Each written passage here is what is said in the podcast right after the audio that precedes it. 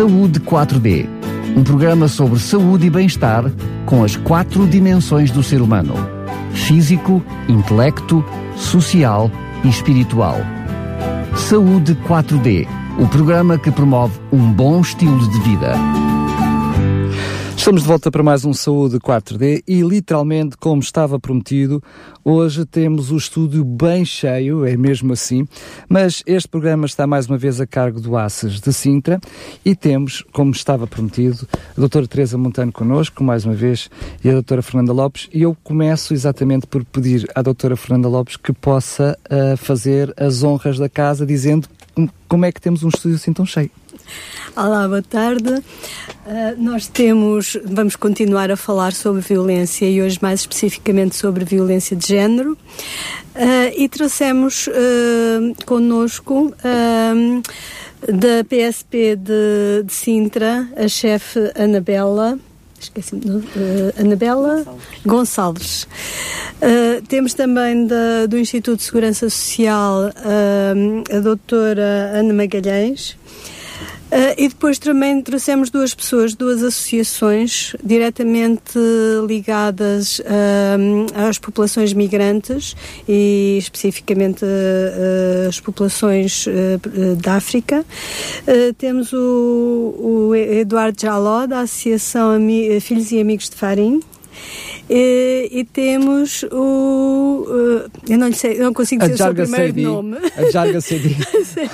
Esquece, é, é, não é fácil, não é fácil. Já está, já está. Jarga Seidi da, da Associação Balodirene. Muito bem, agora quero sim agradecer a todos. Um, Torna-se pertinente também dizer que fazíamos questão que estivesse também alguém da Câmara Municipal aqui representando neste grupo, porque a Câmara, as diferentes autarquias têm uma responsabilidade hum. também em todo este assunto, uh, mas uh, as pessoas responsáveis, portanto, que fazem parte deste grupo de trabalho, que fazem parte da RIDES, não estavam disponíveis. Uh, é só por essa razão que não estão aqui, mas enfim, não seria por isso que deixaríamos de fazer esta conversa, este, este debate sobre esta temática. E eu começava precisamente numa primeira parte do programa por abordar aquelas questões que são questões mais mais genéricas que dizem, dizem respeito a, toda, a todos aqueles que estão envolvidos nesta área e depois numa segunda parte então de uma forma mais específica em cada, em cada área. Estávamos nós e dissemos no último programa que este era um guarda-chuva que implicava uma corresponsabilização, eu diria, de todos. E quando eu digo de todos, até digo da população de uma forma em geral e de uma forma individual. É uma questão de cidadania. Mas claro que está por uma questão uh, de organização, as instituições por si só têm a uh, maioria de responsabilidade. E por isso, PSP, saúde pública, enfim, uh, diferentes instituições, organismos políticos, desde o Poder Central depois às diferentes autarquias, todos têm uma responsabilidade. E eu começava por fazer uma, uma, uma pergunta que, eh, não dirigindo, enfim, eh, mas é, eh, a alguém em particular, mas é dirigida a todos, sintam-se livres para responder. Uh, sabemos que isto é um envolvimento de múltiplos serviços profissionais, implica que, que haja aqui uh, uh, envolvimento de várias áreas. Como é que, na vossa opinião, acham que é a melhor forma de se operacionalizar esta dia multidisciplinaridade? Eu posso lançar Força. a primeira pedra. um, boa tarde, Daniel. Boa tarde a todos e a todas. Um, aqui presentes. Um, é uma pergunta bastante pertinente.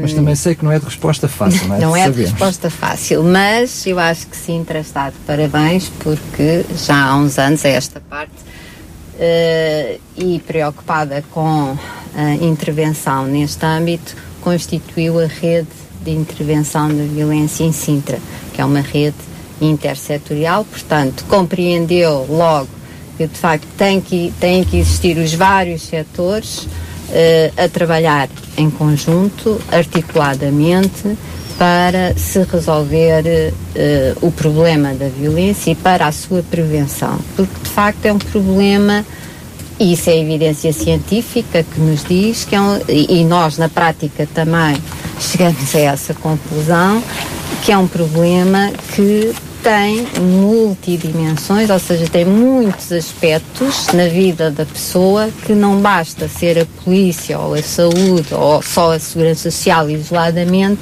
a conseguirem resolver a situação, não é? Porque quando uma mulher tem que sair de casa, Isso depois aí poderíamos concordar ou não, mas isso são outras uh, águas. Uh, é na operacionalização. temos, depois. exatamente, temos que resolver o problema da habitação daquela mulher. Uh, dos filhos daquela mulher, uh, da saúde também. Portanto, há aqui uma série de aspectos. Aliás, o programa começa precisamente pelo bem-estar, é físico, uh, intelectual, social, espiritual. Portanto, temos que responder a todas essas áreas numa situação em que a vítima, a sobrevivente, está muitíssimo vulnerável porque uh, sofreu uma situação de, de, violência que é uma grave violação de direitos humanos e é de facto um problema de saúde pública já temos aqui repetido. A questão é que imagino que, salvaguardando aquilo que são depois uh, o direito à privacidade de cada pessoa, de cada pessoa envolvida, quer seja agressor, quer seja agredido, a verdade é que quer instituições, quer saúde pública, quer PSP, quer autarquias, enfim, todos envolvidos, até mesmo a segurança social, que muitas vezes uh, acaba por ser também ali uma, prima, uma porta de chegada uh, de, de, muitas denúncias, deveria haver um sistema que, que, que, pudesse partilhar a informação, ou seja, que, que, a informação fosse partilhada naquilo que é possível partilhar. Certamente é, é necessário salvaguardar alguma, uh, alguma privacidade, mas naquilo que é necessário para se resolver o problema, partilhar a informação, como é que vocês intervenientes veem isso? Uh, olá, Daniel. Uh, pronto, eu sou a chefe Anabela, de, de, venho representar a Polícia de Segurança Pública. Pronto, partilhando aqui um bocadinho que aquilo que a doutora Teresa quis dizer, e esta é a minha opinião, a RIVES uh, está de parabéns, certamente, uh, porque uh, nós só conseguimos bons sucessos se trabalharmos em parceria. Portanto, acima de tudo, somos parceiros. Os órgãos de polícia criminal, juntamente com a segurança social, uh, sendo certo que os tribunais têm aqui um fator muito importante. No caso das vítimas, a nossa intenção aqui normalmente é sempre prender o agressor, mas, não, mas depois é preciso aqui um conjunto de pessoas um, que têm que trabalhar juntas para conseguir proteger esta pessoa. Às vezes só. E até trabalhar na prevenção, não é? E até trabalhar na prevenção. Essa área já não diz respeito aos, aos, aos tribunais, não é? Essa área já não diz só respeito aos tribunais. Embora o, o, Ministério Público também é parceiro neste nosso projeto, agora, o que é que nós tentamos aqui sempre fazer? Uh, como é que nós protegemos estas pessoas? Protegemos-las com a lei, como é óbvio, não é? Mas depois também as protegemos aqui com esta rede que nós partilhamos informação interna, sendo que esta informação partilhada é com o consentimento da vítima. Uh, e através desta informação nós tentamos rapidamente colocar esta pessoa numa, ou numa casa-abrigo ou numa situação em que seja ou uh, detendo rapidamente o agressor, isto no, no, caso dos órgãos de polícia criminal, em Sintra trabalha a PSP e, e, a GNR, não é? Eu só posso falar pela PSP, mas a GNR também é nosso parceiro mas, aqui mas nesta rede. Né? Mas estende-se, sim. E, e, aquilo, e aquilo que eu sinto é que uh, se, não, se nós não fôssemos parceiros, um, um sozinho não faria nada. Portanto, acho que o sucesso uh, parte um bocadinho pela esta partilha de informação. Sendo que uh, esta partilha de, de, de, informação também necessita aqui uma espécie de uma linguagem comum, ou pelo menos um conceito comum, em que aquilo que é dito uh, por, por, uma força de segurança, seja ela qual for, é aquilo que depois a saúde pública diz, ou um centro de saúde diz, enfim, que a segurança social vai dizer, ou como uma instituição vai, vai fazer. Isso, a, a existência de uma rede e um trabalho, eh, eu diria, de equipa, fomenta essa linguagem comum e essa partilha de informação? Sim. Uh, e eu dizia agora, então, como RIFES, que a Segurança Social organiza com todos, uma vez por mês, uma reunião, precisamente na aferição de toda a metodologia de intervenção. São situações sempre que precisam sempre ser reestudadas, quer dizer, não, não podemos ficar sossegados. E são dinâmicas, não é? São e dinâmicas. são dinâmicas, não podemos ficar sossegados que a atuação num processo de uma forma foi X, que o outro processo que, ou outra situação que nos surja seja igual. Não é seguramente. São sempre situações muito diferentes. E o que é interessante nessas reuniões, para além de que cada um de nós traz a bagagem da sua organização e da sua instituição ou ministério, o que seja, traz uma linguagem própria, é tentarmos, e é o que estamos a fazer, a, a ferir, uniformizar de certa forma para que nós, em cada área, nos consigamos entender e numa situação de sinalização de urgente uh, emergência, o contacto, a linguagem é comum nessa situação. Portanto, se sinalizarmos ao, ao, Ministério Público uma situação, sei que linguagem é de utilizar, também sei qual é os factos que são um, capazes de acionar o sistema de proteção, que por sua vez uh, uh, atua a PSP, que por sua vez uh, preventivamente a saúde, ou não, ou já numa fase posterior, e isso é tudo muito interessante aqui em Sintra, porque estamos realmente a tentar e estamos a conseguir organizar de alguma forma uma linguagem comum de um grupo que chegam a ser se não, se eu não me engano, 18 pessoas, 19, 20, Sim, e temos convidados de vez em quando para dizerem também como é que fazem nas suas, nos seus conselhos. Parece-me ser, uh, eu diria, aquilo que pelo menos é o ideal. Ou seja, é uma, uma, uma imagem idílica daquilo que se pretende fazer. Não é idílica. É dura. Às vezes é dura. Com certeza, mas eu diria que é ideal no sentido de se procurar que, que realmente tudo funcione bem. E apesar dos parabéns uh, dados aqui uh, uh, em direto para a rede, sabemos que ainda há muita coisa para fazer, ou seja, que não está tudo perfeito, por isso é que há coisas para fazer. Pergunto-vos pergunto ainda, na vossa opinião, o que é que acham que ainda pode ser feito para melhorar todo este sistema, toda esta rede, para que ela seja cada vez mais eficaz? Eu acho que eh, daquilo que nos é dado a ver, e já falámos disso em reunião, uma das partes importantes que seria interessante agora, que, que está sempre a ser feita, mas ou relevar mais, é na sociedade civil, é no, nos comportamentos, é na prevenção, é nas uhum. escolas, é nas creches, é nas famílias, em todo a, o, todos os meios de comunicação que podemos utilizar e mesmo da, da forma como nós nos relacionamos com o outro.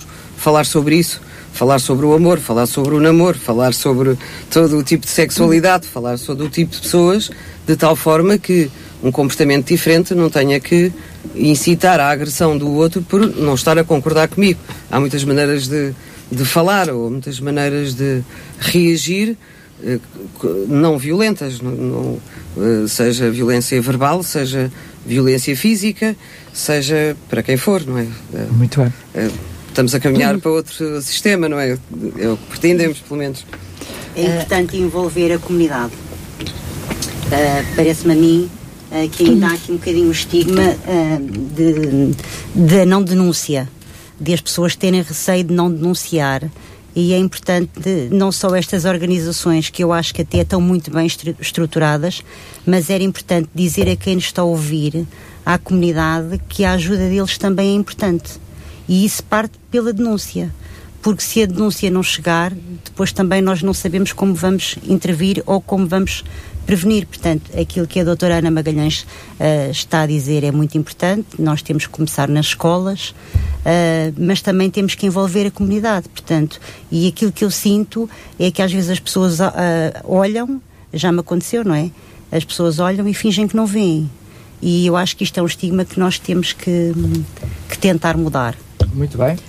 Eu só gostava de acrescentar ainda uma coisa. Mas acrescente só um bocadinho mais à frente. Ah, ok.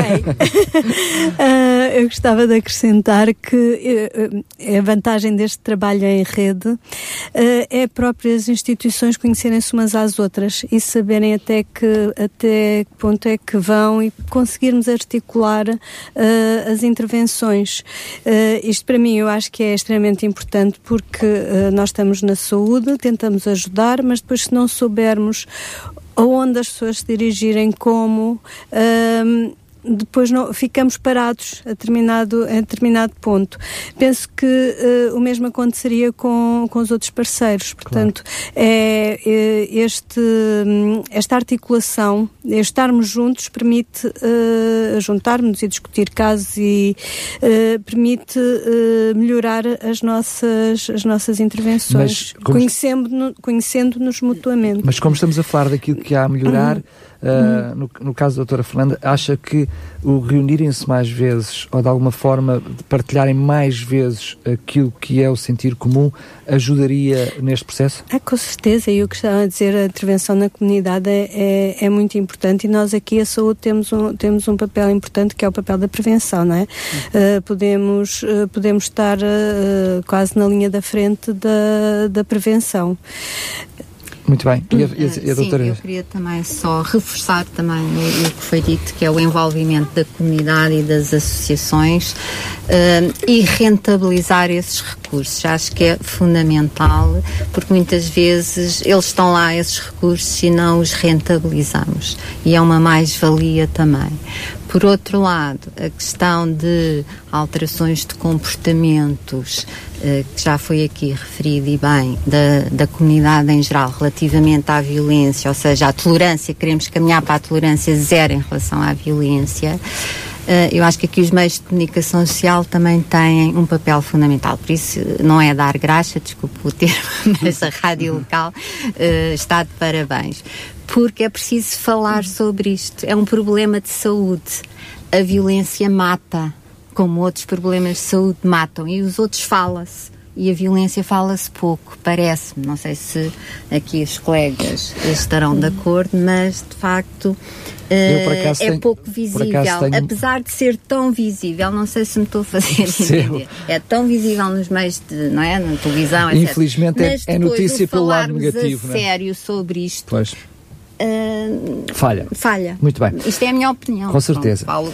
Uh, não sei se vocês se deram conta, mas das diferentes intervenções que tivemos aqui, uh, fal todos falaram de uma forma externa, ou seja, aonde havia de melhorar, ambos fizeram-no de uma forma externa, ou seja, não tenha a menor dúvida que é assertiva, ou seja, efetivamente todos nós, como seres humanos, enfim, é, é um dever de cidadania melhorarmos, estarmos atentos para, questão, para as questões eh, de, de, de, sinalizar, não ter problemas de, de denunciar, de partilharmos na divulgação, enfim, de não fazermos deste assunto um tabu. Mas, no entanto, uh, aquilo que quem está fora percebe, até quer desde a área da saúde, mas uh, também na, uh, na área das, da, da, das, forças de segurança, de uma forma alargada, mas também na questão da, segura, da segurança social, e portanto é, é, muito interessante nós estarmos aqui todos. Uhum. Uma das coisas que falha, na minha opinião, e gostaria de vos ouvir, sintam-se livres para discordar de mim, é por isso que estamos aqui, é que aquilo que resulta depois do vosso grupo de trabalho tenha a mesma força de uh, divulgação e de compreensão pelos profissionais dentro das vossas áreas, ou seja, é a formação do próprio profissional. Uma coisa é a segurança social que faz parte da reunião. Outra coisa é toda a segurança social que não está presente naquela reunião. Eu, eu represento a segurança social onde estou presente com todos os mecanismos e toda a estrutura que tem a segurança social. A segurança social é um mundo muito grande e nesse mundo que está agilizado precisamente para uh, uh, intervir nas situações de violência, de carência, de pobreza, de, uh, do que seja que possa acontecer a uma pessoa e que precise de ajuda. Ora bem, a Segurança Social tem várias portas. Pode sempre entrar de uma situação de emergência que normalmente os, os profissionais utilizam muito, que é a linha de 144, que está 24 horas. 24 não é inteiro, porque uh, está 24 dias não úteis e fora das horas de expediente, sendo que o, o, resto das horas é feita pelos setores da Segurança Social das respectivas localidades. Pode ir um atendimento de emergência em qualquer um dos sítios, é, fala com técnicos um, que trabalham, que são assistentes sociais, psicólogos, pessoas muito capacitadas para ouvir e diagnosticar e ajudar aquela pessoa e encaminhar no que for necessário. Não estamos a falar só de apoios pecuniários, estamos a falar de projetos de vida, de mudança. A, a doutora Ana Magalhães, na sua opinião, em termos de profissionais de segurança social, sente que na sua área específica uh, estão, uh, eu diria, despertos para aquilo que, de uma forma geral, têm que fazer. Absolutamente. Absolutamente, e fazem um trabalho heroico. Muito bem. na área da saúde, sento mesmo, eh, na área da, da, das, das, forças de segurança, vamos falar agora PSP, porque Sim. eu penso que em termos de GNR não, não, uh, não terá o conhecimento suficiente para uhum. falar, mas na área da, da PSP sente que o profissional, o Polícia de Segurança Pública, está atento e desperto para esta realidade e quando for uh, interpelado tem consciência de como, como agir, de uma forma geral? Uh, posso, uh, posso lhe garantir que não só está atento, como estamos a falar de uma polícia moderna, não estamos a falar de uma polícia de há muitos anos atrás. Portanto, estes agentes da Polícia de Segurança Pública, que eu chamo, que nós chamamos os agentes de primeira linha, uh, que são aqueles agentes que normalmente recebem as denúncias, porque no, num caso de violência, uh, a primeira porta onde as pessoas vão bater é a PSP. Depois é a PSP que canaliza uh, para a segurança social, para a saúde. Ah, não, às vezes é ao contrário, às vezes entram primeiro na saúde e depois vêm à PSP. Mas aquilo que eu gostava de dizer aos ouvintes e deixá-los tranquilos, pelo menos na, na, área da violência em Sintra, que é, que é aquela que eu coordeno e onde eu trabalho, todos os agentes têm formação Há salas próprias de atendimento para estas vítimas serem atendidas fora daquele contexto de, daquele hall de entrada nas esquadras, como, como eram antigamente, não é? Hoje isso não acontece. Uh, posso lhe dizer só mais uma coisa muito rapidamente? não for, precisa uh... de ser só uma coisa e não precisa ser rapidamente, está à vontade. Uh, pronto, também não sei muito bem qual é aqui o meu tempo de antena, não, também está não, não, faça, pronto. Estás à vontade. Até porque eu acho que não é do conhecimento de, das pessoas, e isto eu estou a falar em Sintra, na divisão de Sintra, qualquer vítima de violência doméstica que se desloca a uma esquadra para apresentar queixa, ela é, se tiver marcas de agressão, é notificada para o primeiro dia útil a seguir. E se não tiver marcas de agressão, ela é notificada para o terceiro dia útil a seguir. E isto quer dizer que uh, esta pessoa muito rapidamente vai ser ouvida na investigação criminal. Ou seja, isto são processos que andam à velocidade da luz, que não andam em mais nenhuma comarca pelo menos que eu tenha conhecimento e tenho 27 anos de polícia. Portanto, tenho muito orgulho em trabalhar em Sintra. Gostava que as pessoas de Sintra não tivessem receio que todos os profissionais de saúde nesta área têm formação, todos os agentes, qualquer agente. Basta fazer um telefonema, seja que esquadra for, nesta área específica que estamos a falar hoje, não estou a generalizar noutras áreas, mas nesta área específica, estas vítimas são atendidas muito rapidamente. Muito bem, já vamos eh, ter uma segunda parte do programa onde vamos saber o que fazer, como uhum. fazer, em que certamente terá oportunidade para nos dar mais dados concretos em relação a isso. É muito pertinente para quem nos está a ouvir. Sendo que aqui não vou fazer nenhuma inconfidência que na área da saúde é um trabalho que vocês estão a fazer porque há aqui, eh, eu diria, um trabalho mais inglório. Enquanto aqui nestes dois casos e eventualmente nas questões das associações será muito parecido com a saúde saúde. Uh, estamos a falar de alguém que recorre a estas entidades para fazer uma denúncia. O trabalho da prevenção, eu diria, é mais inglório porque muitas vezes na consulta o médico tem que tentar despistar se existe ou não e muitas vezes até através da pergunta direta se, se, necessário for. Uh, e por isso aqui nesta área é preciso que haja muita sensibilidade por parte do profissional, eu disse médica na consulta, mas o enfermeiro de família certamente que também terá que ter a mesma sensibilidade. Aqui há realmente um trabalho a fazer, não é? Eu acho que hum, já foi feito é, hum, pela saúde quando em 2013 se criou a ação da saúde sobre género e violência ao longo do ciclo de vida. Portanto, acho que isso foi um passo uh, bastante importante uh, neste âmbito. Uh, a sensibilidade existe. É? Os profissionais de saúde estão sensíveis atualmente a estas questões da, da violência de género. Agora, a, a, questão da capacitação, é diferente, não é? Para saber perguntar e ter tempo para perguntar isto é, um, é, uma variável que parece que não é relevante, mas numa consulta e para se conseguir ir mais fundo na história de vida da pessoa e detectar alguns sinais que possam indicar risco, suspeita de uh, violência, um, às vezes não há esse tempo. Um, a capacitação desses profissionais está a ser feita, não só em, em, termos centrais, mas também através das equipas de prevenção da violência em adultos que foram criadas por aquela ação da saúde. Portanto, é um processo, não é? É um caminho, uh, mas já temos muito mais profissionais capacitados do que tínhamos em 2013, isso sem dúvida. O, a prova disso, ou pelo menos uh, percebemos que há um trabalho da área da saúde, é o último, diria, projeto, programa, chamemos-lhe assim, que está em desenvolvimento para ajudar o próprio agressor. Ou seja, uh, estamos a falar daqui de chegar a um, a um ponto, talvez diria que há 5, 10 anos atrás não se pensava que até haveria por parte da saúde, de uma forma geral, não só da saúde pública, mas da saúde em geral, uma preocupação por também na área da prevenção trabalhar com aquele que é o agressor, não é? Claro, sem dúvida, porque se não trabalhamos com os agressores, não é? eles, a tendência é reincidirem, portanto temos que alterar aí também Uh, e eles estão lá, não é? À saúde lá, chegam-nos as vítimas e os agressores. E às vezes lado ao lado. Uh, lado ao lado, muitas vezes, portanto. Há que trabalhar uh, com eles. Há que trabalhar com Muito eles. bem eu certamente, só, só, só esta área do guarda-chuva comum faríamos um programa, mas um, teremos certamente mais oportunidades para falar sobre estes assuntos e até de uma forma mais individual, enfim, quer Segurança Social, quer PSP, eh, quer diferentes instituições, podemos fazer programas específicos para trabalhar cada área. Eh, eu acho que o assunto é tão pertinente que nunca se esgota e, portanto, não será por falta de espaço na rádio que uh, isso não acontecerá. Passemos então à segunda parte, que é a parte do envolvimento de cada um, cada um de vós.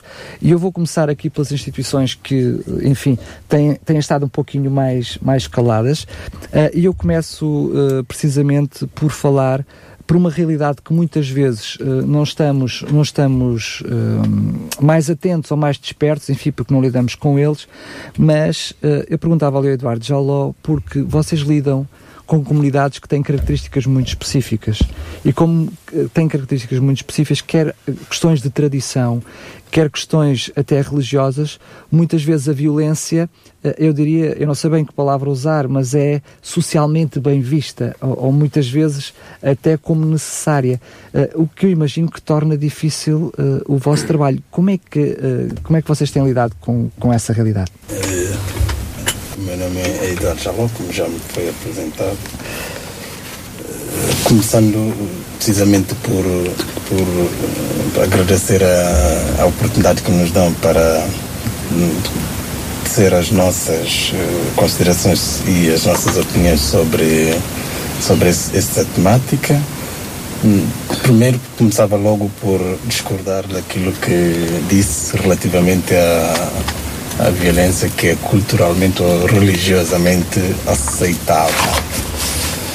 Uh, nunca uh, as práticas é que se dá a entender que são aceitáveis, mas nunca desde criança que, que me disseram que me diziam que as mulheres não é para serem maltratadas. E precisamente por causa disso. E inclusive nos ensinamentos tivemos, nós todos em infância tivemos ensinamentos religiosos, não é?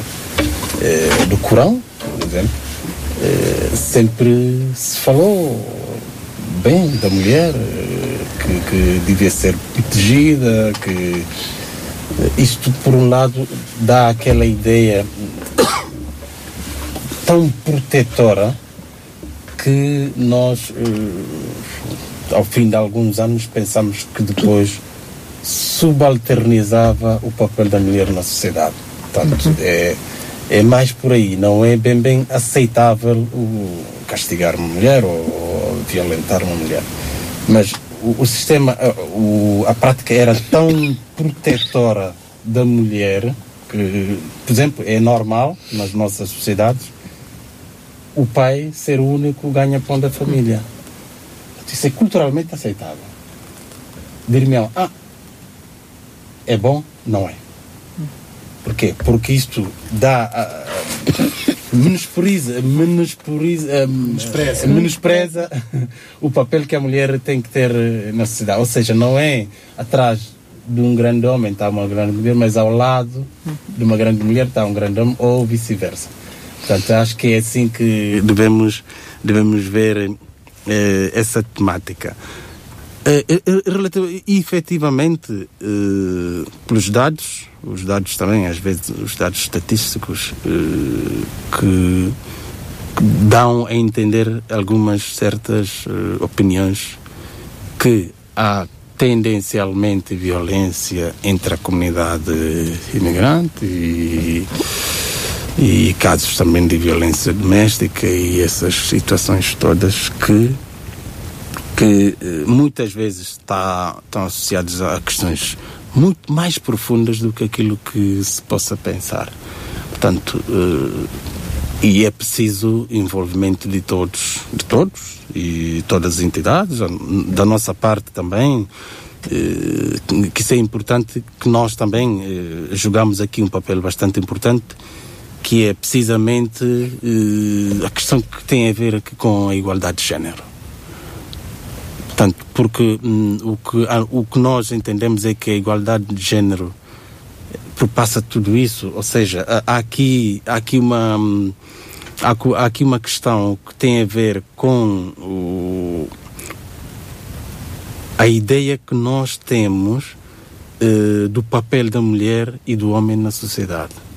Portanto, quanto mais nós uh, formos capacitados, a nossa comunidade for capacitada, for formada, sensibilizada, melhores resultados se obtém. Claro, mas Sim. aí estamos a falar de uma forma genérica, certo? Sim. Mas eu vou-lhe falar de um assunto concreto. Em Sim. Portugal existe um flagelo que é transversal a todo o mundo, que é a mutilação genital feminina. Exatamente. E se lhe disser que o problema de Sintra é praticamente o problema nacional, ou seja, porque aquilo que acontece em Sintra eh, contribui para o que acontece no país, ou seja, a maioria dos casos são aqui no Conselho de Sintra. Há pouco, quando eu lhe fazia a questão de práticas culturais e de práticas uh, religiosas, uh, este, por exemplo, era um exemplo da qual eu estava a pensar quando falei sobre isso. E isto é uma área de intervenção que muitas vezes vocês, como instituições, são a linha de frente na área de intervenção desta problemática. Exatamente. E, efetivamente, a, a, a mutilação genital feminina é, é um, uma das violências de género por excelência e que está subscrita a uma comunidade, a comunidade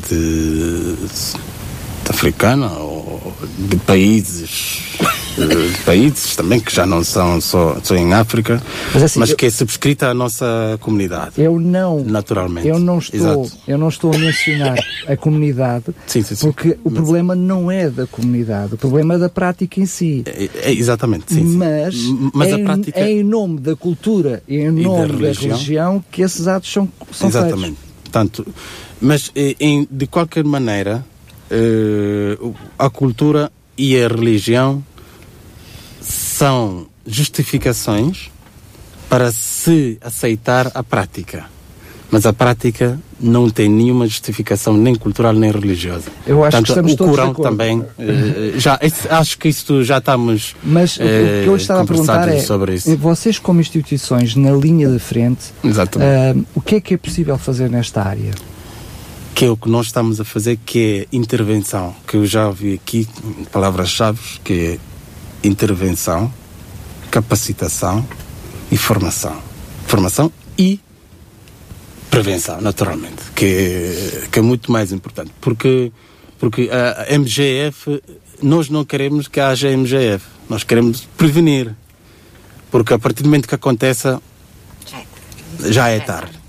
Portanto, o problema está precisamente a montante, né? Portanto, que é isso. Mas eh, para, para as pessoas, uh, uh, para não haver MGF, temos que trabalhar aqui a parte cultural, religiosa, daí uh, também da nossa parte, acharmos muito importante o envolvimento das comunidades religiosas.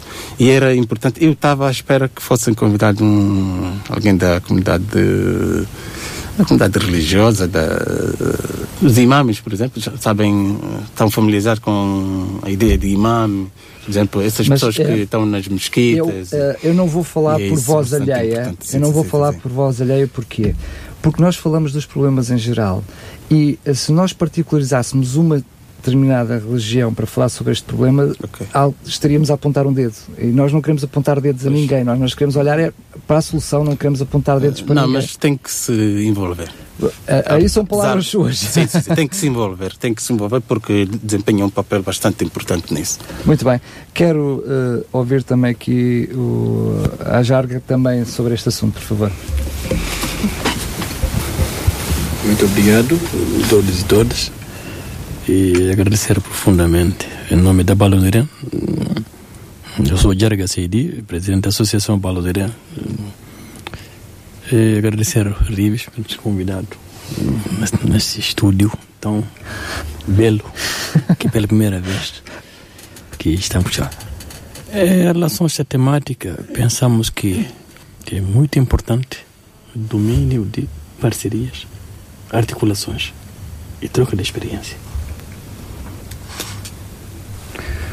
Porque uh, as violências sempre existiram.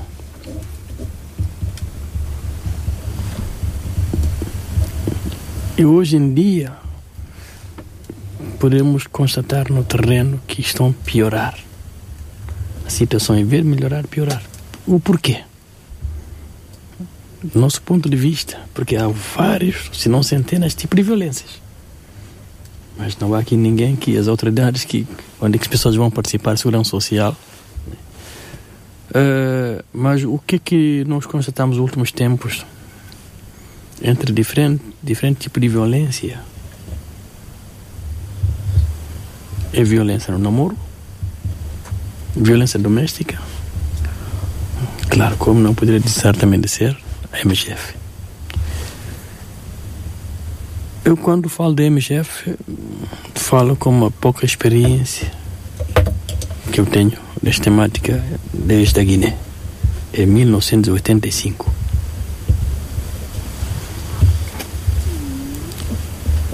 Posso dizer é questão cultural, puro quanto cultural e, e hábito, ou tradição, se podemos dizer.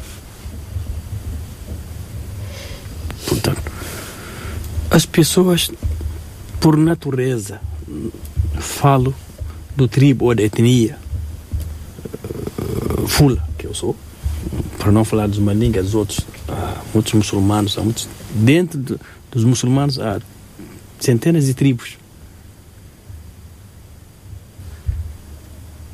O que é que acontece? Na família, que eu saiba, sempre os mais velhos são respeitados chegando numa família, o chefe da família, o pai, de uma, de uma hierarquização da família.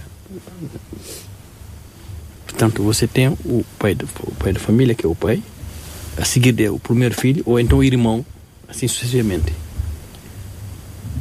A decisão é tomada aí. Quando o mais velho decide, os outros cumprem tudo. Ninguém vai dizer não. E depois é transmitida às mulheres. Quer dizer, houve sempre é, essa tradição. Portanto, as mulheres, as mulheres aceitam. Mas o mundo está a evoluir. O que fazer? É educar. Uhum. Educar. Educar. Vou dar um exemplo concreto. Eu. Eu disse isso quando do, do workshop organizamos. As minhas filhas não foram. Por quê? Porque eu fui educado. E quem me educou são os meus pais. Portanto, aí a educação é fundamental nas escolas, em tudo no meio. E... Mas, mas desculpa lá ter interrompido. Uh, eu percebo, por exemplo, ou imagino, até posso estar errado, que uma professora na escola que não lida com essa, uh, com essa situação. Aliás, eu tenho quase a certeza absoluta que muitos dos nossos ouvintes nem ouviram falar do assunto. Exato. Muito menos que ele existia desta forma em Sintra. Portanto, estamos a falar claramente por uma problemática e apenas estamos a particularizá-la porque ela é, sim, sim. Uh, tem um papel importante aqui em Sintra, infelizmente, pelo lado negativo, diria Exato. eu. Uh, a sociedade, as escolas não estão preparadas para uh, fazer, eu diria, uh, o contraciclo de uma realidade que não conhecem. Vocês, como instituições que lidam, que conhecem a problemática, no seu caso concreto, que eu não fazia a mínima ideia, estou a saber agora, enfim, que vive de perto a situação, terão certamente um, uma, eu diria, um papel muito importante uh, para já na divulgação, é? para que, por exemplo, através da rádio, possamos estar a falar e que as pessoas conheçam que há essa problemática e é preciso fazer alguma coisa para combatê-la. E outro lugar, eu acredito claramente que vocês são a porta, são aqueles que entram dentro da casa dessas famílias, não é? E que recebem vo na vossa casa essas famílias, não é? certeza, nós recebemos. Eh, eu pessoalmente recebo, né? Uh, o, o que eu penso que deverá ser feito. Porque Força, é isso que eu estou a perguntar. A pergunta é a solução. Isso mesmo. Uh, no meu entendimento, enquanto cidadão, enquanto ativista uh, de direitos humanos, né, de longa data, as organizações como a nossa devem ser realmente abrangidas, devem ser integradas neste combate. Há duas formas para acabar com isso ou para erradicar. Como eu disse no início, educação e sensibilização. Muito bem. Mas para isso, porque o que é que acontece muitas vezes? Essa temática é um tema muito sensível. Pois claro. Porque custa muita gente falar com outras pessoas sobre temática. Que eu disse no outro dia. Então os outros dizem, então, os nossos meus patrícios muçulmanos dizem, então como é que é? Os católicos, nossos irmãos, têm outras práticas nefastas, terríveis, mas ninguém fala. Por que que fala e fala só a nossa tradição e a tradição dos outros? Portanto, não, é não é fácil uma outra pessoa que não é do mesmo, mesmo tribo, mesmo costume, mesma tradição, a falar. Mas como estamos na Europa, é a democracia que funciona.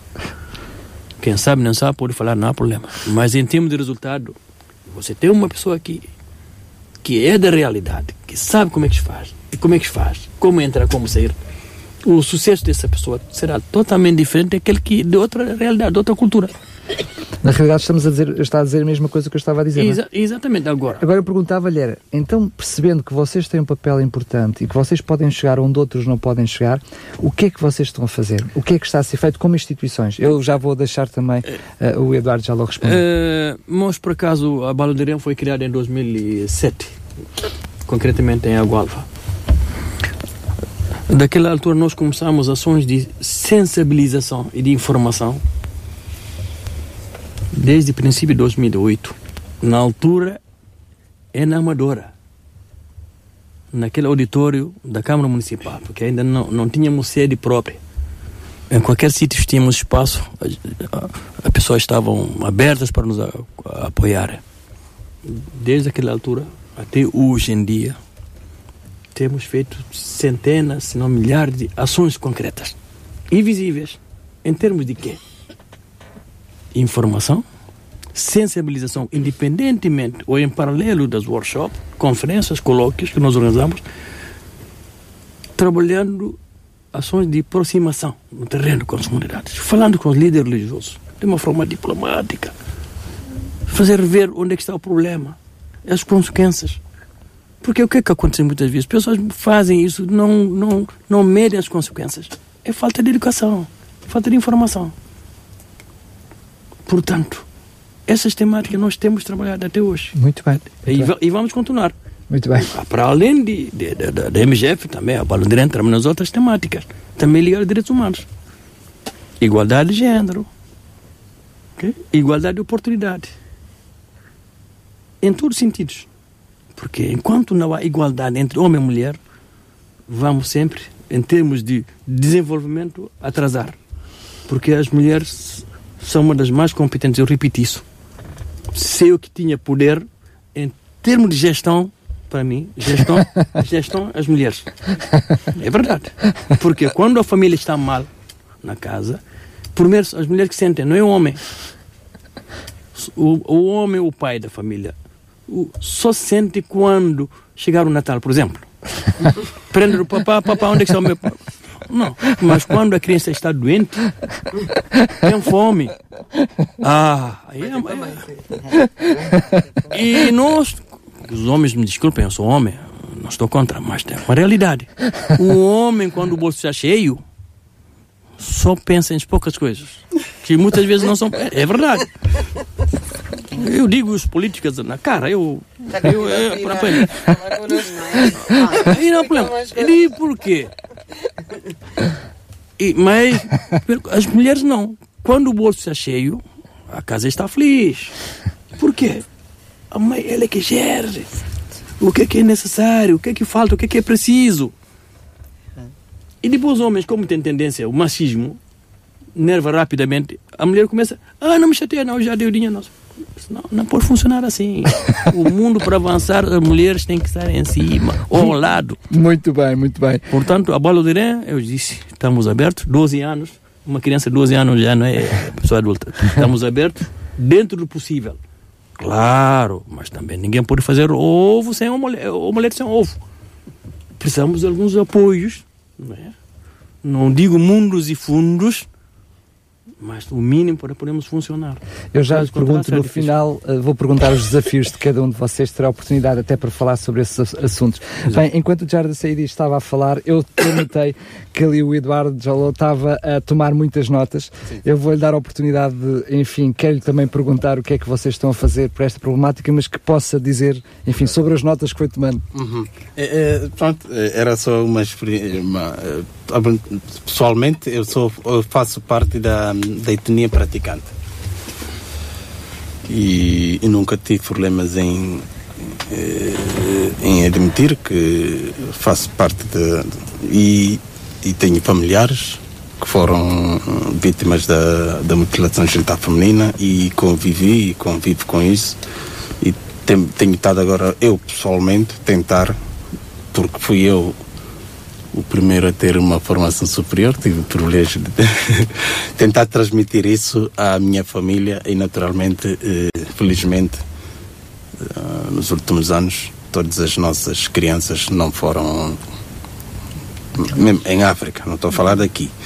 Em África não foram submetidas à, à prática. Portanto, naturalmente, eu tive, tenho a minha família, constitui a minha família aqui e não se põe a questão. Portanto, portanto Ora, ora bem, eh, depois eh, falar também do meu envolvimento nessas, nesse, nesse, nessa temática e da, da nossa associação.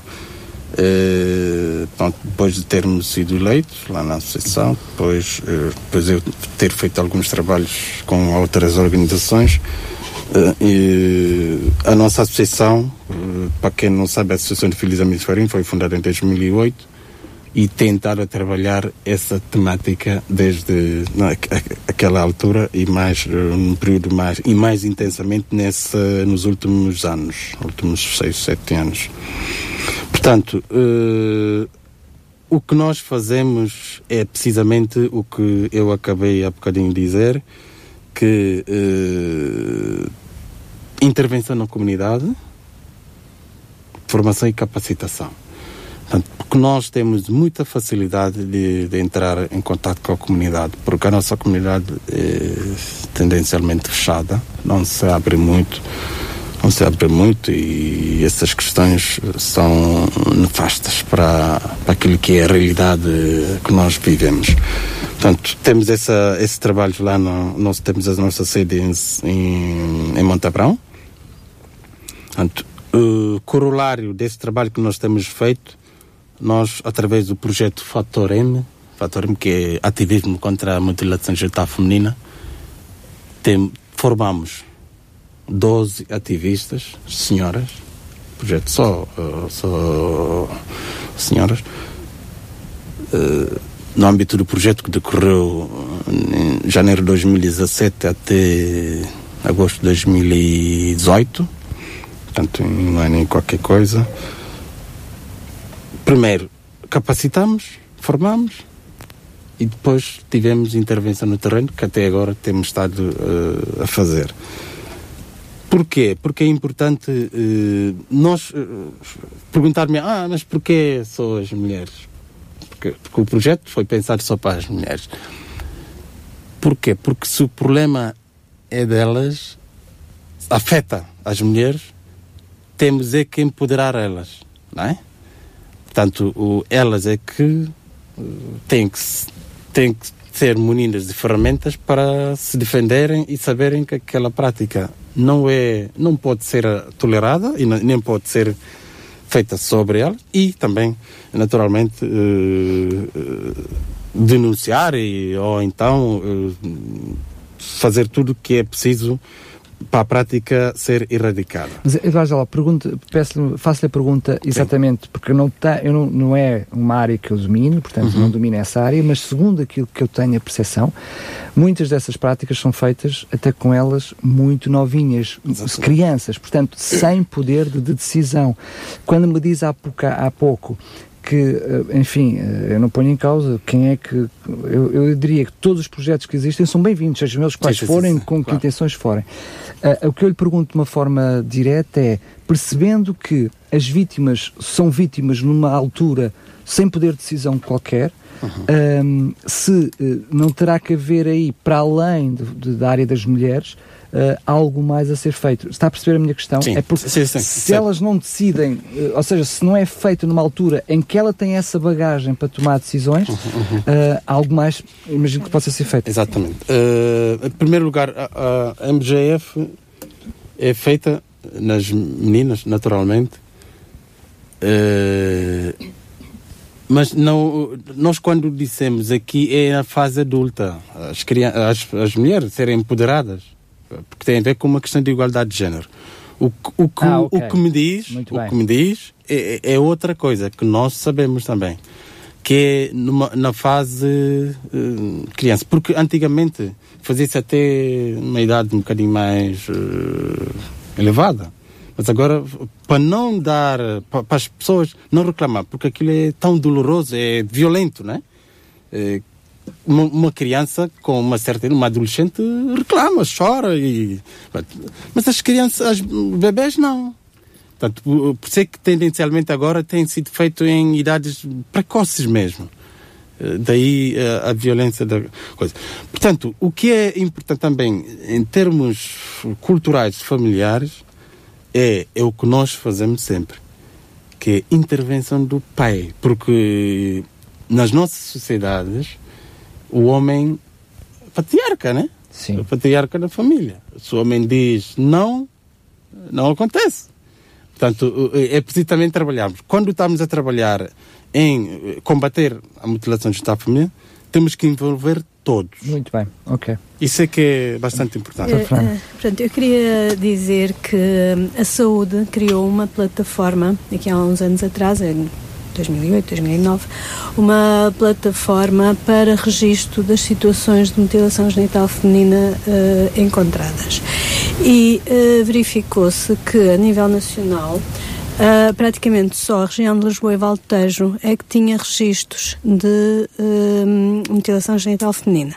Isto porque Porque também é onde existe mais população proveniente dos países onde se existe esta prática. Significa que é aí que tem que se intervir. Exatamente. E então uh, a Administração Regional de Saúde o, o Alto Comissariado para as Migrações e a Comissão para a Igualdade e Cidadania uh, criaram um protocolo uh, que, que, com cinco agrupamentos de centros de saúde. E desses cinco agrupamentos, Sintra faz, uh, faz parte. Portanto, existe neste momento um protocolo entre a ARS uh, uh, para a elaboração de um projeto em cada um destes agrupamentos de centro de saúde, tendo em vista a identificação, primeiro é a identificação e caracterização da prática e a prevenção. Portanto, o nosso objetivo, de facto, neste momento é a prevenção. Uh, nós, portanto, estamos neste momento em fase de, de elaboração do, do, projeto e percebemos rapidamente, se não for com as associações locais, se não for com a comunidade local, nós não, não vamos avançar de, de maneira alguma. Até porque estamos a falar de uma população que tem alguma dificuldade de aceder aos, aos cuidados de saúde. Uh, e, portanto, é. Uh, vai... e, também, e, também, é uma população muito volátil, não é? Exatamente, exatamente. Uh, portanto, vai, vai, vamos ter para, para, a elaboração deste projeto, que está em construção neste momento, mas contamos necessariamente com, com, com estes parceiros. Ou seja, para a saúde também funcionar melhor neste âmbito e prevenir melhor, tem que ser com as associações, quem está na comunidade e quem conhece as pessoas. Portanto, precisamos uns dos outros. Claro. Até por causa desta aceitação, não é? Senão não somos aceitos. Claro. Eh, eh, eu percebi que o Jarga Saidi também queria dizer alguma coisa, faça o favor. Eu queria eh, sublinhar um aspecto muito importante É, essa prática de MGF, desde a aldeia, geralmente sempre foi feito para as meninas, normalmente de dois anos até cinco anos. E mais tarde aumentou-se dois anos, sete anos. Vou dar um exemplo concreto. Em Bissau, capital, a MGF, a prática, quando é feita, sendo uma festa ao mesmo tempo, as meninas muçulmanas são mutiladas. E as colegas dessas meninas, quando soubem, também vão atrás, sem que os familiares saibam. Refiro-me dos cristãos católicos. Por quê? Porque aquela mentalidade que está na cabeça das pessoas, quem não é mutilada não é pura. Portanto, a católica vai ficar com receios, porque a colega vai dizer: você não é pura, você é usa, você nem é mutilada. Os pais católicos, quando soubem disso, choram, mas não podem fazer nada, porque lá não precisamos se barraca naquele local. Quem entra não sai. Fugiu, entrou, fica. É. Portanto, agora, in, in, lá na aldeia, zonas urbanas mais remotas, são programados. Independentemente, ou em paralelo, para além de ser mutilação, também é uma festa. Os familiares são convidados, convidam os amigos que saem de um país para outro para ir participar. É uma festa. Mas ao mesmo tempo tem os pais, com o amor que têm nas crianças, sabes o que é que fazem? Tentam motivar a fanateca. Cuidado para a minha filha não passar mal, toma essa coisa. Tá? Não é, no, não é negócio, mas é negócio indireto, porque eu estou, gosto da minha filha. Tento satisfazer a fanateca para tratar bem a filha quando chegar a hora. Eu mas, vou, vou, mas ultimamente. Eu vou ter que lhe pedir que explique o que é, que é isso do é fanateca. É fanateca é a, a, a, senhora, mulher, que, que pratica. É ela que é fanateca. Ok. Exatamente. Portanto, nós... agora e é que faz o corte. Exatamente. Portanto, são os cortes. Agora eu recordo mais um aspecto muito importante que nós tínhamos começado na Guiné, através da Augusta Henrique. Augusta. O apelido esqueci. Ela que começou, minha opinião, aconselho, porque eu sou o mais velho. Essa senhora trabalhava no Ministério das Mulheres, Promoção Feminina. Quando ela teve ideia porque nós já tínhamos ONG, eu já tinha ONG na Guiné desde segunda ONG, terceira ONG mais antiga na Guiné, na altura, depois da independência, na Fagonal, que eu liderava. Eu falei, ele falou eu apoiei. Portanto, aí conciliar, começamos com a MGF sem corte. Tudo que é corte, não. Mas, mas tudo que é cultural, sim. Temos de festas, alegria, uhum. satisfação. Sem mutilação. Sem mutilação. Sem mutilação. Só e isso, claro. isso tínhamos começado lá. Claro. Portanto, eu penso que nós também vamos continuar isso aqui em Portugal, né? Sei que não é, porque com a nossa intervenção, sendo a primeira associação de diáspora africana, eu falo com voz alta, que começou a trabalhar neste temática aqui, em Portugal. Os testemunhos vivos. Muito bem. Portanto, é um, é um processo. Leva seu tempo, pouco a pouco, em parceria com as outras entidades, uh, vamos levar longe. Eu peço, eu peço desculpa, não, estava longe na minha imaginação uh, do programa ter tido aqui uma forte vertente nesta área, mas uh, como o, ainda sou eu que controlo aqui o, o tempo, uh, não se preocupe, vamos ter a oportunidade de continuar a falar sobre os assuntos. Enfim, podia perder esta oportunidade e achei que ela seria pertinente, o que quer dizer que terem os microfones disponíveis para noutras alturas podermos estar juntos e falar sobre estes assuntos de uma forma aberta, uh, até com mais tempo, com mais qualidade de tempo, porque realmente o assunto é pertinente. Eu vou uh, pedir, uh, enfim, que cada um agora possa olhar um pouquinho para aquilo que é, eu diria, a sua casa, não é? O, o seu convento, permitam-me a expressão. E vou começar com, com a chefe Anabela. Naquilo que é a sua área de intervenção e o seu departamento, quais são os desafios que acha que tem pela frente, que gostaria de ver resolvidos ou que acha que há para ultrapassar? Ou seja, o que é que acha que pode ser melhorado? Eu, só peço desculpa interromper, fiz-lhe a pergunta e estou a interrompê-la. Eu vou fazer a mesma pergunta aos restantes. Força. Uh, pronto. Uh, relativamente à Polícia de Segurança Pública, estamos aqui a tentar idealizar não é fácil um projeto e aquilo que nós gostávamos de ter em Sintra que ainda não temos. Um, era uma casa, era uma esquadra onde nós conseguíssemos, juntamente com outras entidades, nomeadamente assistentes sociais, uh, criar aqui um espaço onde as vítimas de violência doméstica, quando fossem ouvidas por um agente da PSP, tivéssemos a trabalhar lado a lado. Porque eh, o que é que eu sinto aqui? A vítima vai à PSP e conta a sua história. E depois vai à Segurança Social e conta a mesma história.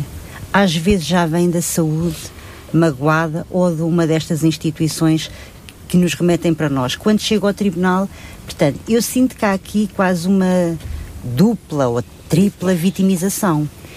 E Sintra não tem esse espaço. Desculpe lá, só fazer a pergunta. Eu penso que, no que diz respeito às CPCJ, já há uma parceria, parceria dessas, não é?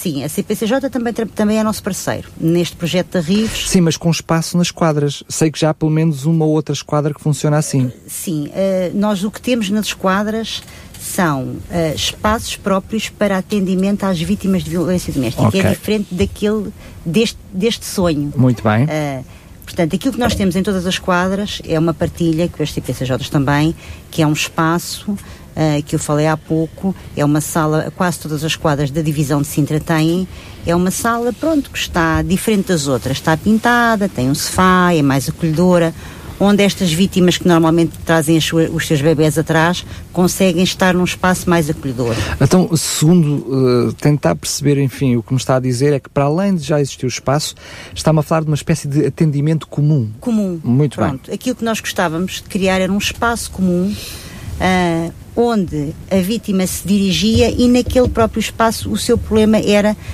um, vamos imaginar o género assim de uma loja do cidadão. Quando nós vamos à loja do cidadão tratamos lá de tudo, não é? Pronto. Aqui, pronto, isto é um, é um projeto, é um sonho, uh, não, é, não é fácil de operacionalizar, mas é um sonho. Pergunto-lhe, pergunto porque, enfim, se calhar do outro lado dos microfones também estarão a fazer a mesma pergunta. Uh, eu imagino, porque qualquer um de vocês uh, é, sabe melhor disto que eu e vive no dia a dia essa experiência que eu não vivo, apenas uh, é, é, diria, conhecimento geral, aquele que eu tenho, mas eu sei que é muito difícil o próprio sinalizar, dizer. Então, se for homem, sei que é, eh, enfim, a percentagem de homens que são vítimas de violência doméstica denunciarem é uma coisa ínfima. Se já é difícil fazê-lo para com uma pessoa, imagino eu estar à frente de um colégio de duas, três pessoas para fazer aquela denúncia. Isto é, é desculpa a expressão, é, é execuível, é fazível? É execuível, eu acho que é execuível. Uh, relativamente, não partilho da mesma opinião que a sua, uh, aquilo que eu tenho notado é que os homens hoje estão, uh, dizendo aqui entre aspas, um bocadinho a perder a vergonha de denunciar. Temos muitos homens a denunciar situações de violência doméstica. Temos muitas pessoas que vivem com pessoas do mesmo sexo a partilhar situações de violência doméstica. Claro que a grande maioria até porque a mulher é o elo mais fraco, não é? Como se costuma dizer na gíria. Também há uh, mais homens a, a, exercer violência sobre as mulheres, sim, portanto é normal, homens, portanto, é, é normal que é haja normal. mais mulheres. Esta não? É? questão dos homens uh, terem vergonha de denunciar, eu acho que, que, está a diminuir. Está a diminuir. Muito bem. Não está ultrapassada, mas está, mas está a diminuir. A questão de as pessoas se sentirem inibidas, eu acho que, é, que se sentem mais apoiadas, porque também estamos a falar de um grupo de pessoas que teriam que ter formação e quando a pessoa entra se sente acolhida. Claro. Portanto, é diferente quando nós vamos a uma esquadra apresentar a queixa que nos furtaram o veículo e estamos ali no hall de entrada em pé e às vezes até com frio, não é? A, fazer uma denúncia, ou nós chegarmos a uma sala e termos lá um, um gabinetezinho todo bonito com um agente fardado. Se calhar se tivéssemos esse mesmo gabinete, mas com alguém que não estivesse fardado, que estivesse à civil, com uma assistente social ao lado que dissesse assim: olha, eh, além da denúncia, eu estou aqui, posso encaminhar. O encaminhamento era rápido. Claro que nós, quando trabalhamos em parceria, o encaminhamento hoje com a RIBS também é muito rápido. Eu faço um telefonema e, e o meu problema está resolvido. Eu ligo para a Segurança Social, eu ligo para a Saúde e, e rapidamente resolvemos o problema. Eu acho é que a vítima sentia-se melhor se, se tratasse de tudo neste mesmo espaço. E não estivesse a mastigar o problema não- de instituição em Mas isto é instituição. um sonho. Muito bem, Vamos ver se, se Mas- somos capazes. O sonho comandado. muito bem. Eu, entre a Teresa e a Fernanda, sintam-se livres, enfim, eh, eu sei que partilham a mesma área, mas O meu sonho. O meu sonho é eh, não haver violência, não é? A utopia faz-nos caminhar. Ah, que desafios Portanto, têm pela frente para que isso seja possível? uma promoção de uma cultura da prevenção mesmo, porque e, na área da MGF, como nas outras áreas, em, em termos de violência, quando acontece a violência já é tarde demais, já deixa imensas sequelas, eh, me- imensos problemas e porque a prevenção salva vidas, é mais justa e é muito menos dispendiosa, é que custa muito menos a qualquer país, custa muito menos. Pronto. Portanto, o meu sonho seria, em termos de cuidados de saúde primária, de facto ser assumido, abraçado como um problema de saúde e ser mais visível. Haver menos é, olha, a violência é um problema de saúde, fale connosco, venha dizer, falar é- com os médicos. O que a Teresa está a dizer é ele é assumido no papel como um problema de saúde, por isso é que está na saúde pública, mas o que está a dizer é que na prática isso seja real, é isso? Ser mais assumido. Muito sim. bem. E, e haver mais estratégias também para que as pessoas também não se sintam envergonhadas, receosas de, eh, do seu problema. Quando, quando se fala estratégias, está, por exemplo, a falar do próprio exemplo que, que, Sim. que a chefe Anabela E- e mencionou, também entre um muitas outras. Não é? nossos, e penso que a Fernanda também partilha, a doutora Fernanda, que é, eh, era mesmo uma consulta, ok? Terem um espaço também nos centros de saúde onde a pessoa que tem um problema destes, de violência, de qualquer forma de violência, possa ser encaminhado ou pelos profissionais ou dirigir-se diretamente àquele gabinete e depois também ser encaminhada para eh, as respostas que necessita. Eu, então, se calhar, Seria mais um apoio. eu se calhar faço, faço um sonho que a Teresa não teve coragem de, de fazer, eu faço por ela. Se calhar era bom haver mais assistentes sociais em todos os centros de saúde, não- ou psicólogos, queria dizer. queria, por isso é que vamos, Tanto uns como outros. Não, psicólogos e assistentes não é? eu, eu queria dizer psicólogos, eh, por isso é que eu estava a dizer que não teve coragem de dizer, mas eu faço por si. São dois técnicos absolutamente Muito bem. Não, eu, eu- eu também tenho ainda um outro sonho que era a maior parte dos profissionais estarem sensibilizados e capacitados para trabalhar nesta, nestas áreas, de falarem com, com- perceberem, terem aquela percepção de onde é que está, eh, onde é que pode estar a violência e conseguir trabalhar com as vítimas de maneira a capacitá-las a, a sentir-se, às vezes até perceberem que são vítimas. Só Muito dar bem. uma chega é que muitas vezes, mas isto tem a ver com os tempos também, não é? Uh, A pessoa queixa-se de ansiedade, queixa-se de insónias e tratamos o sintoma, porque não temos tempo, de facto, para ir mais além. E muitas vezes aquilo é o sintoma de uma situação de violência e o, diagnóstico não foi feito e não se colocou às vezes a hipótese de haver essa situação. Portanto, temos que fazer um diagnóstico, a questão de- dos diagnósticos diferenciais, que é ok, tenho estes sintomas, vou eliminando esta hipótese, esta hipótese e vou ter a, a violência. Mas isso é preciso tempo. Muito bem, muito bem. Ahm, enfim, eu penso que quer eh, a chefe Anabela, quer eh, a doutora Fernanda, os vossos sonhos também estão muito nas vossas mãos, não é? Vocês podem contribuir bastante também para eles. Doutora Ana Magalhães, naquilo que a Segurança Social diz respeito, que desafios é que tem pela frente que gostaria de ver ultrapassados? Ah, bem, o, so- o sonho, o sonho é unânime. É partilhado, eu percebo, eu percebo. Passando essa fase, concretizar o sonho. é a grande missão da, uh, talvez do nosso trabalho, não é? Da Segurança Social e aqui no setor de Sintra. Uh, o setor de Sintra é um setor muito grande, a população é muita e o sonho é dar esta concretização é dar resposta a todos, diversa, porque cada situação é realmente muito particular e estamos a falar de uma de uma de um conselho multicultural e se calhar não podemos standardizar todas as respostas, mas nós técnicos temos de ter capacidade para perceber quem temos à frente. E quem está em sofrimento uh, nesta fase de agressão é particularmente difícil fazer uma entrevista em que a pessoa em sofrimento possa dizer realmente em muito concreto em que é que nós a podemos ajudar? Porque se calhar eh, seria a altura de estar a chorar ou a fugir do que propriamente estar a falar eu, sobre eu o Eu penso assunto. que isso é partilhado pelos restantes, não é? Sim. Partilhado pelos restantes. E isso sim é que é interessante, pois na parceria é precisamente isto, não é? Que é ah, a mesmo até a tirar dúvidas, a telefonar ah, para os nossos parceiros e agora sabem, ouviram, têm, já foi, enfim, para minimizar também um, um pouco a informação que, que seria necessário ter da pessoa que está à nossa frente para poder encaminhá-la o melhor possível.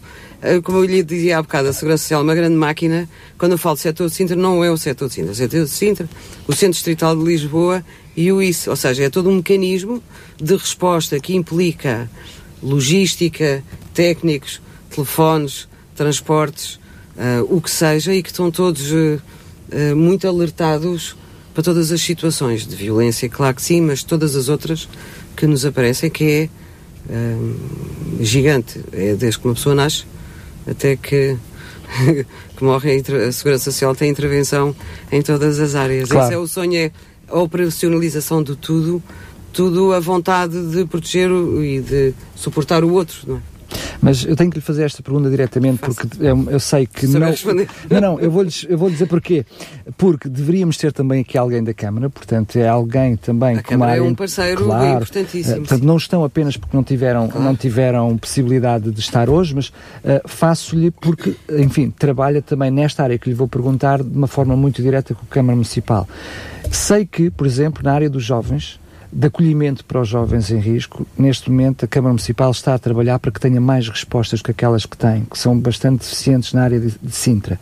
Mas quando falamos de acolhimento para mulheres barra homens eh, em risco, vítimas de violência doméstica, ainda há um passo eh, a ser feito. Há acolhimentos, há, eh, não são acolhimentos revelados, naturalmente. Com certeza, Precisamente para manter isso. o anonimato das vítimas e os agressores, seja quem forem, não irem na atrás. sua, na sua há uma opinião, rede a, quase. a a rede que existe Funciona. é suficiente para a resposta Tem para a sido, necessidade. Tem sido, tem sido.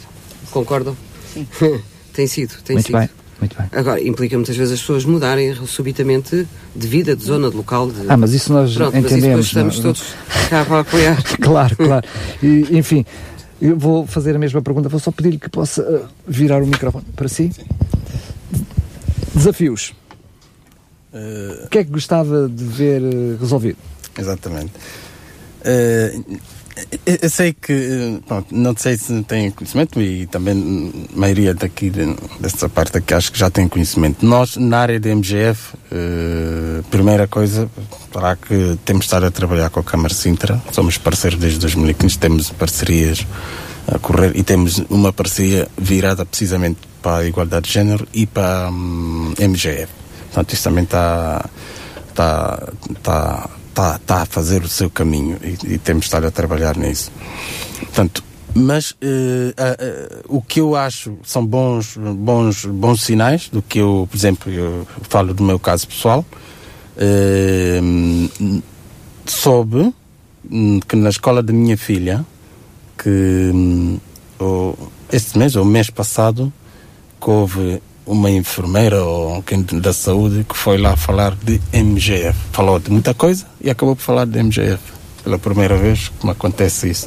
Portanto, acho que esse, não sei eh, que projeto é esse, não sei. É a saúde escolar, eventualmente. Eu sei que hum, Dom eh, agrupamento de escolas eh, Miguel Torga, que é Dom Pedro IV, não é?